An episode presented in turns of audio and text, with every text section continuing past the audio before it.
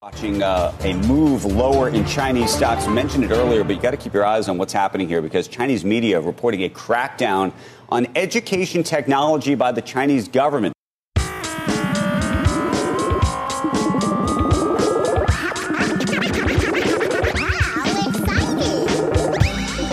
Hi, everyone, and welcome back to this next episode of the EdTech podcast, where we aim to improve the dialogue between ed and tech for better innovation and impact. This week, we look at what happened to EdTech in China, covering regulations introduced earlier this year, which are changing the way that online tutoring is conducted across China, and looking at what that means for the sector, learners, and educators more generally. But before all that, a few EdTech notices. First up, as part of their commitment to support and nurture startups in the EdTech and future of workspace, Emerge Education, Europe's leading early stage EdTech investor, are launching the Emerge Product Market Fit PMF Academy. Designed for early stage founders who want to learn how to find product market fit and build their network, the Academy will deliver a program of interactive seminars and office hours sessions led by a faculty comprising of operators from the world's top edtech companies, including Emeritus, Open Classrooms, and Busuu. The program is completely free. All participants need to do is invest their time and energy. For more details and to register your interest in the programme, go to pmf.academy.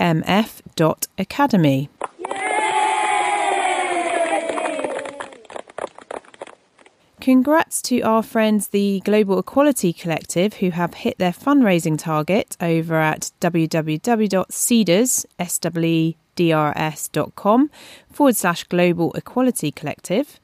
And if you haven't already, do go and check out what they're up to and how you can help out their mission. And lady entrepreneurs, listen up. Diane Morgan at Zinc VC is calling the next tech founder to receive a £24,000 stipend with their next venture builder starting on the 1st of November in London. So you can apply for that now.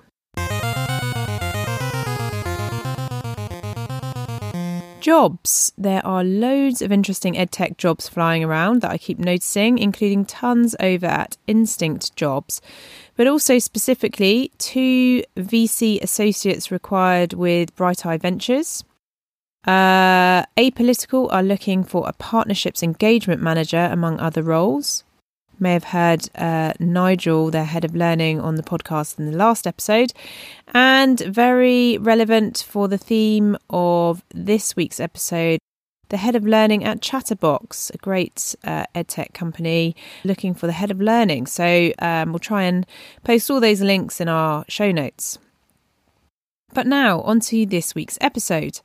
To kick off, here's Emily Tate, a senior reporter at EdSurge, talking about what exactly has changed in China and the new rules and regulations that we should know about.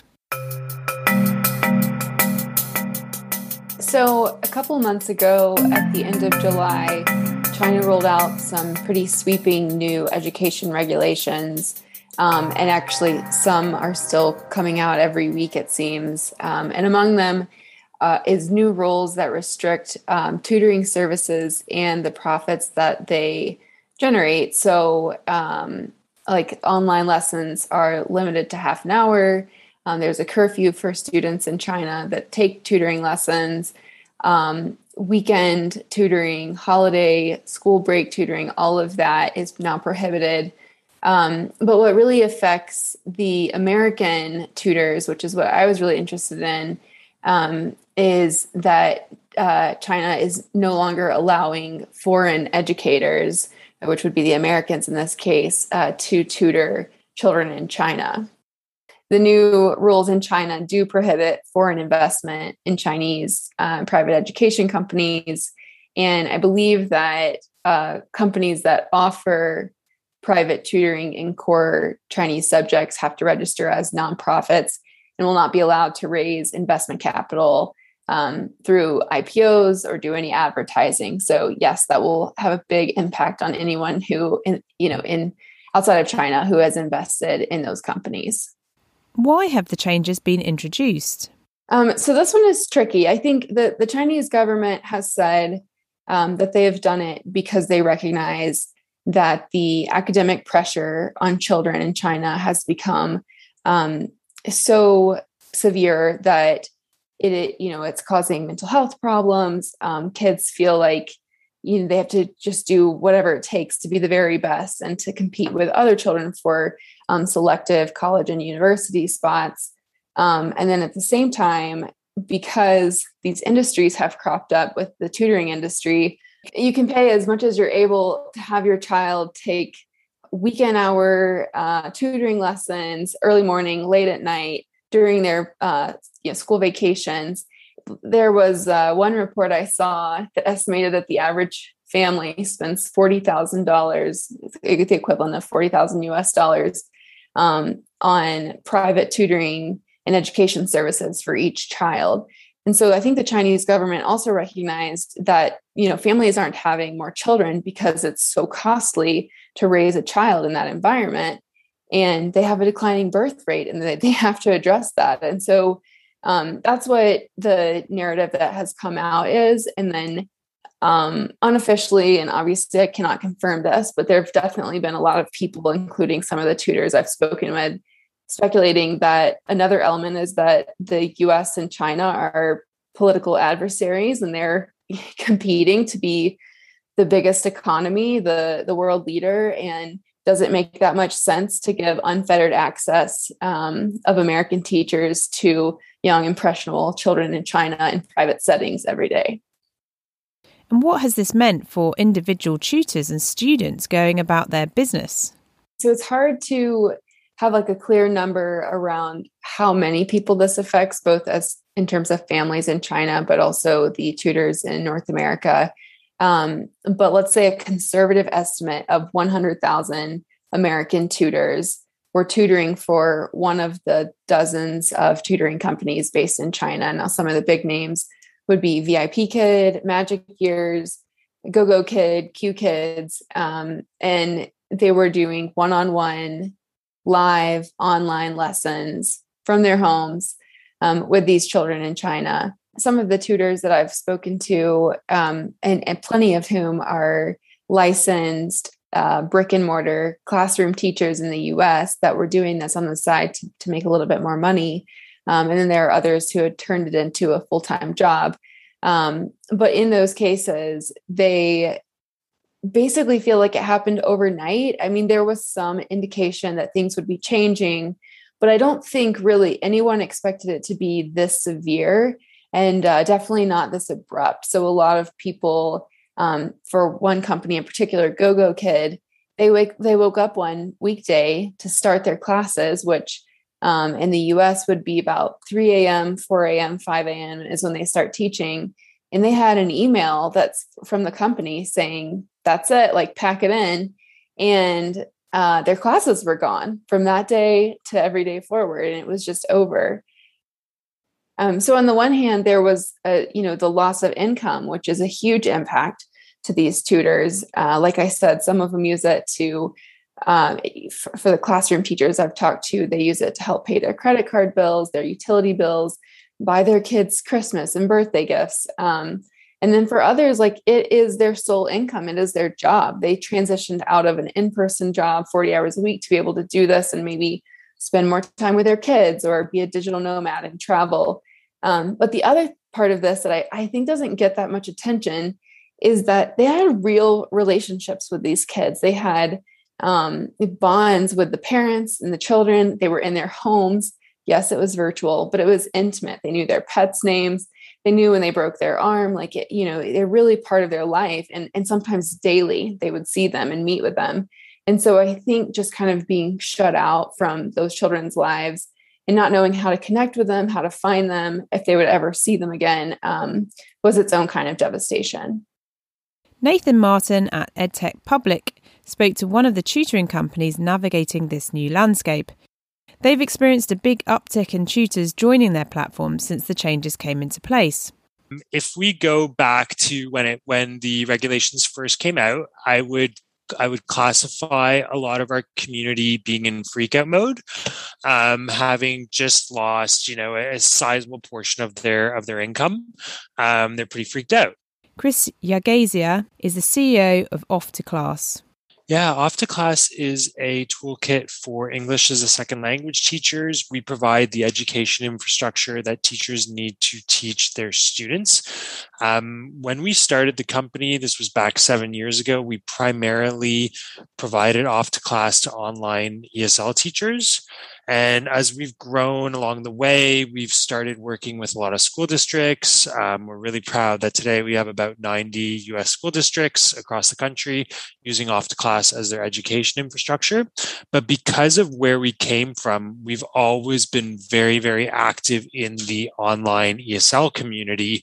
So a lot of teachers that buy Off2Class directly, they use us on various marketplaces like Preply, Italki, Verbling, and a lot of them have day jobs, quote unquote, working with online ESL schools. So everything from your VIP kids um, to more specialized schools in different regions of the world. The side effects of the regulation have been many and varied. Now, so where Off2Class plays on the on the B2C side, because we sell our services to the teacher, um, a lot of teachers have long used Off2Class to teach independently. Um, so that means taking students online and being a little teacherpreneur and working with your clients directly. So what's kind of happening organically, what I'm seeing in our Facebook group is a lot of a lot of these teachers are now, if you fast forward four weeks, are actually seeing this as an opportunity. They're seeing it as an opportunity to not necessarily work work directly with the VIP kids of the world and to start teaching independently. Um, you know, if I if I go back to when we started Off2Class back in 2014, 2015 with online ESL teachers, um, you know, the burning question of our community was always where do I find students? Yeah, of course, running my own tutoring business from the comfort of my own from my home has always seemed really attractive but for you know for 90% of teacherpreneurs that can't crack facebook ads that can't build a wordpress site that can't build a payment gateway the reality is for most of those teachers what it meant was working for the vip kids of the world because they did not have the ability to to attract their own students as paying customers. What we're seeing now is that this um, china crackdown has given a huge impetus to those teachers to take their students independently. And the reason for that is because they had to they had no other options. They they were faced with a situation where they were cut off.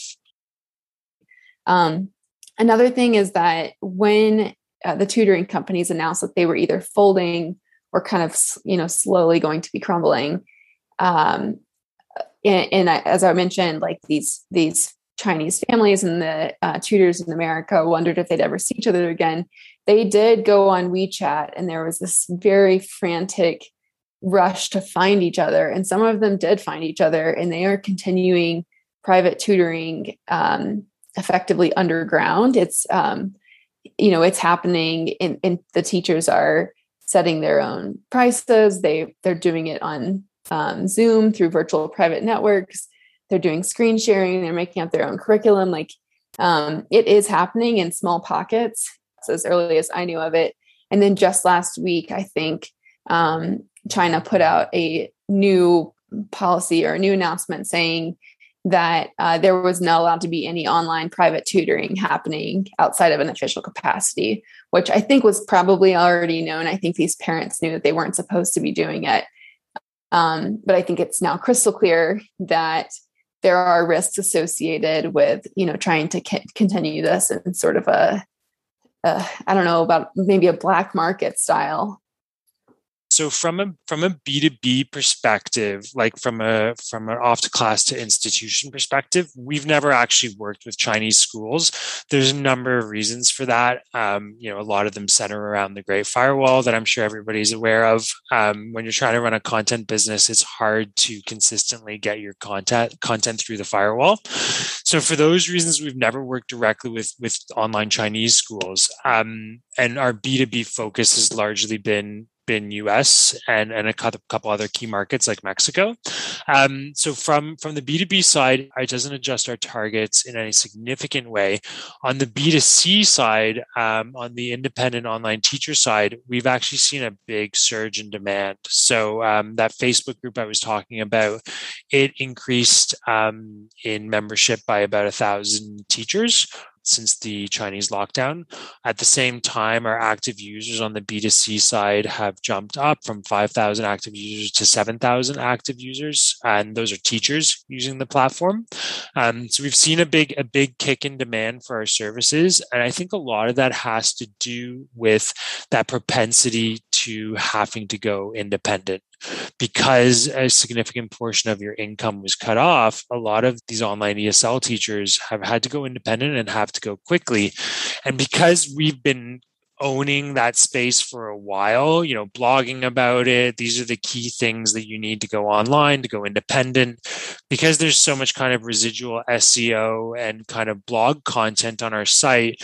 I think we've we've turned up as a natural home for a lot of those teachers that don't know where to go.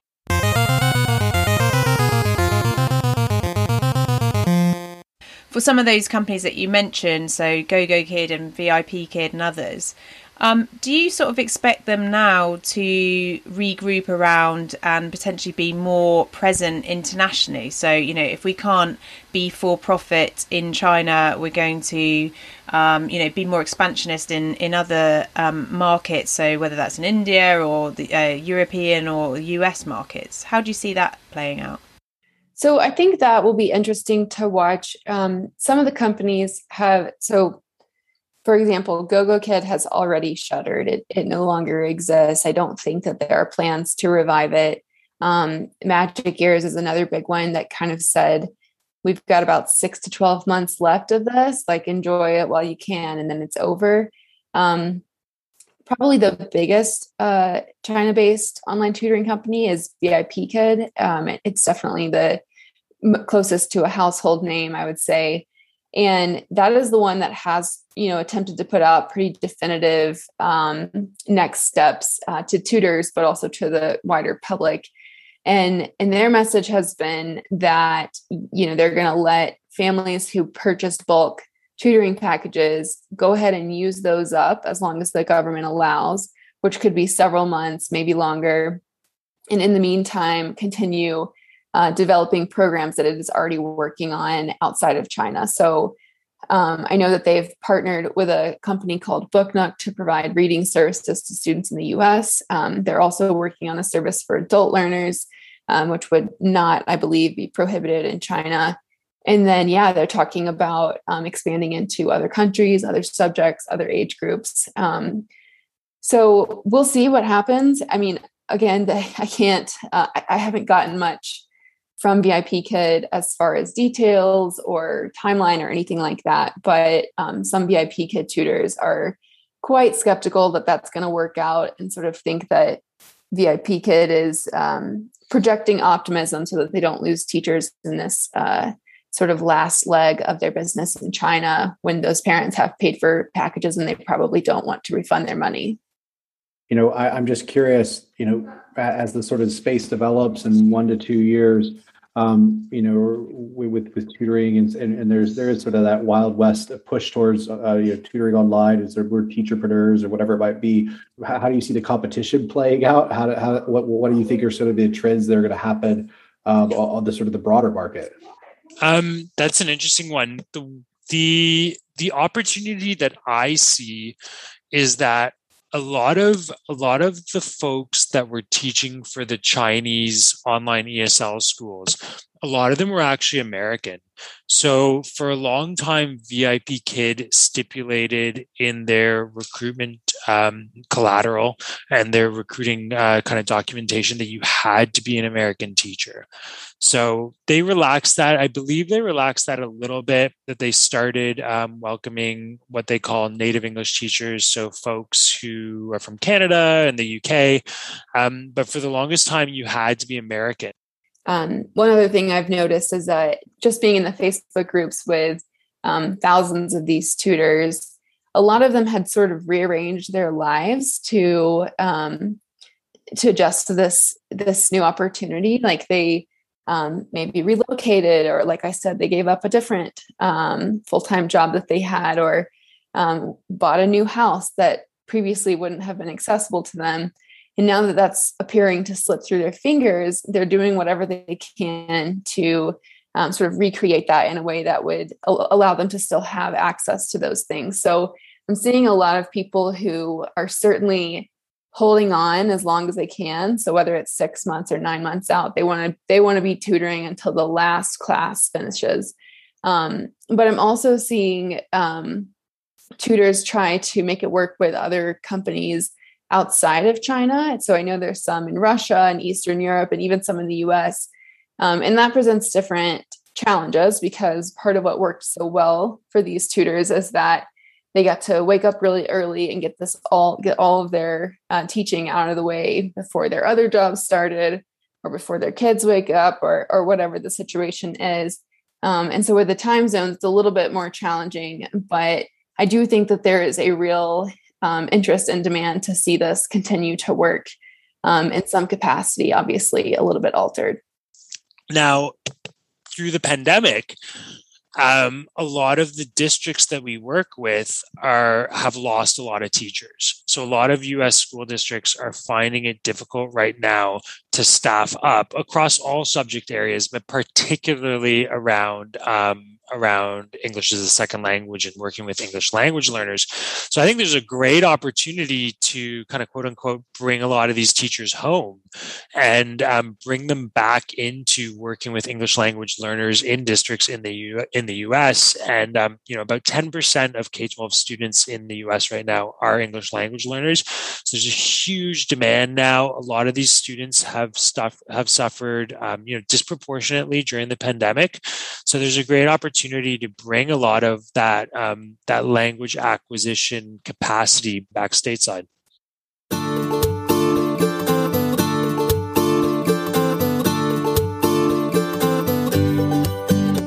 That's all for this week.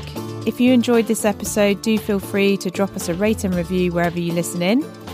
Next week, I'm sitting down to chat with the mastermind of Cosmic Kids Yoga on creating a well-being sensation online for schools, young people, and parents. See you then.